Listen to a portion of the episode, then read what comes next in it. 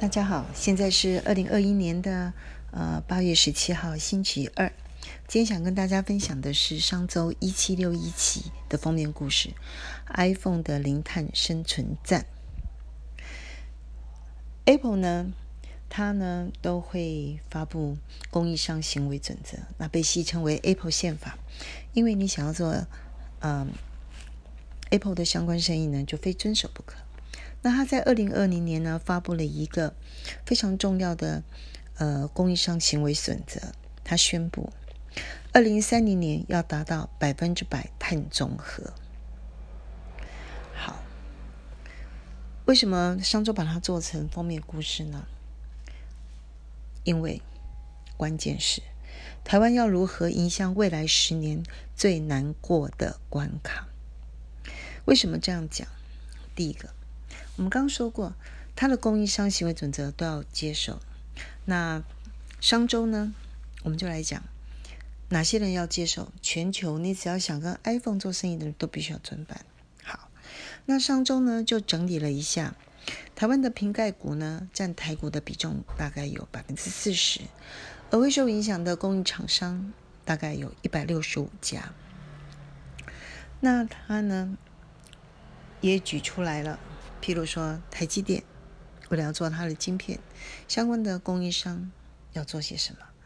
正荣做它的包装要做些什么？还有台大电等等。好，那我们来看他在讲什么。因为是第一个时间是二零三零年，第二个是碳零中和，所以他要求所有的供应商，不管是第一轮或是后续的。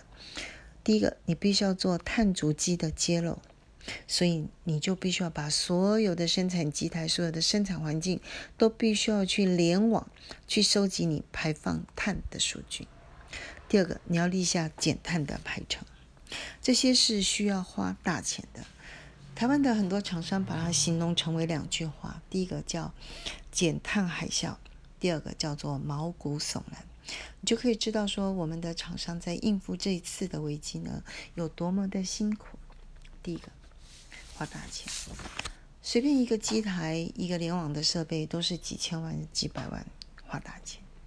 那他们很希望能够在收集的数据里面，能够回头再来去跟他们的其他厂商或者是客户做议价，也就是说转嫁一部分的成本出去。那第二个。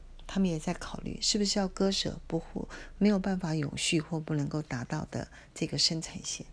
当然，如果是小企业，他们甚至考虑是不是要结束公司的营运了。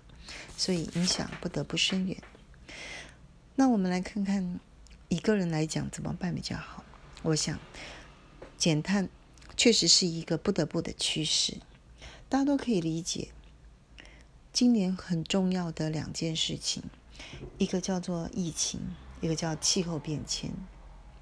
超前部署去管理你的风险，让你的成本在可控的情况下，还是比没有办法处理的时候 total loss 来得好。所以这个时候，以工作的人要去思考，你想投入的产业前景，还有你的资产配置要怎么做。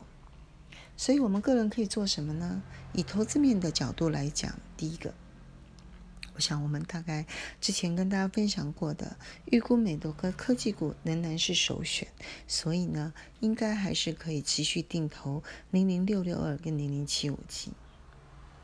那在台股里面呢，比较绩优的科技股，例如台积电跟台达电，应该也可以继续做定投。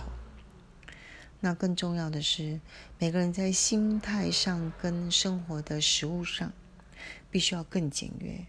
能够尽量的把心这件事情放在心里，把资源要留给未来的人。第三个，我们提到印度，印度在这次的疫情里面非常的惨，所以 BRIC 之前的金砖四国 BRIC，巴西、俄罗斯、印度跟中国这四个金砖四国，已经暂时呢被打入冷宫了。好，以上。